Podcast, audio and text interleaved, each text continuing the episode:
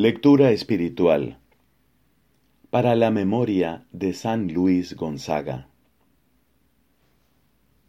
De una carta de San Luis Gonzaga dirigida a su madre.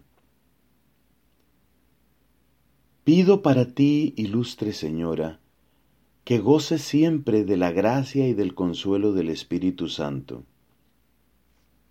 Al llegar tu carta, me encuentro todavía en esta región de los muertos. Pero un día u otro ha de llegar el momento de volar al cielo para alabar al Dios eterno en la tierra de los que viven. Yo esperaba poco a que habría realizado ya este viaje antes de ahora. Si la caridad consiste, como dice San Pablo, en alegrarse con los que se alegran y llorar con los que lloran, ha de ser inmensa tu alegría, Madre ilustre, al pensar que Dios me llama a la verdadera alegría, que pronto poseeré con la seguridad de no perderla jamás.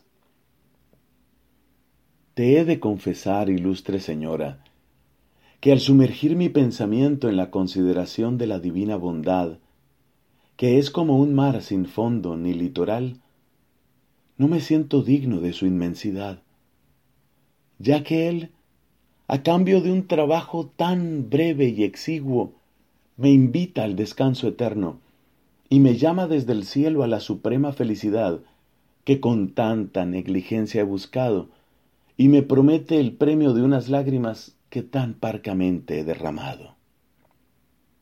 Considéralo una y otra vez, ilustre señora, y guárdate de menospreciar esta infinita benignidad de Dios. ¿Qué es lo que harías si lloraras como muerto al que vive en la presencia de Dios y que con su intercesión puede ayudarte en tus asuntos, mucho más que cuando vivía en este mundo? Esta separación no será muy larga.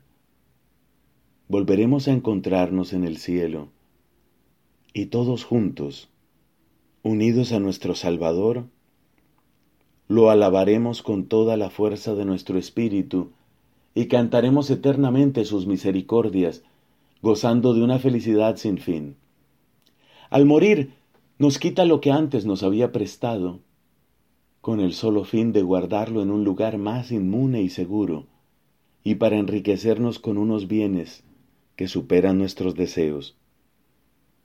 Todo esto lo digo solamente para expresar mi deseo de que tú, ilustre señora, así como los demás miembros de mi familia, consideréis mi partida de este mundo como un motivo de gozo, y para que no me falte tu bendición materna en el momento de atravesar este mar, hasta llegar a la orilla en donde tengo puestas todas mis esperanzas. Así te escribo porque estoy convencido de que esta es la mejor manera de demostrarte el amor y respeto que te debo como hijo.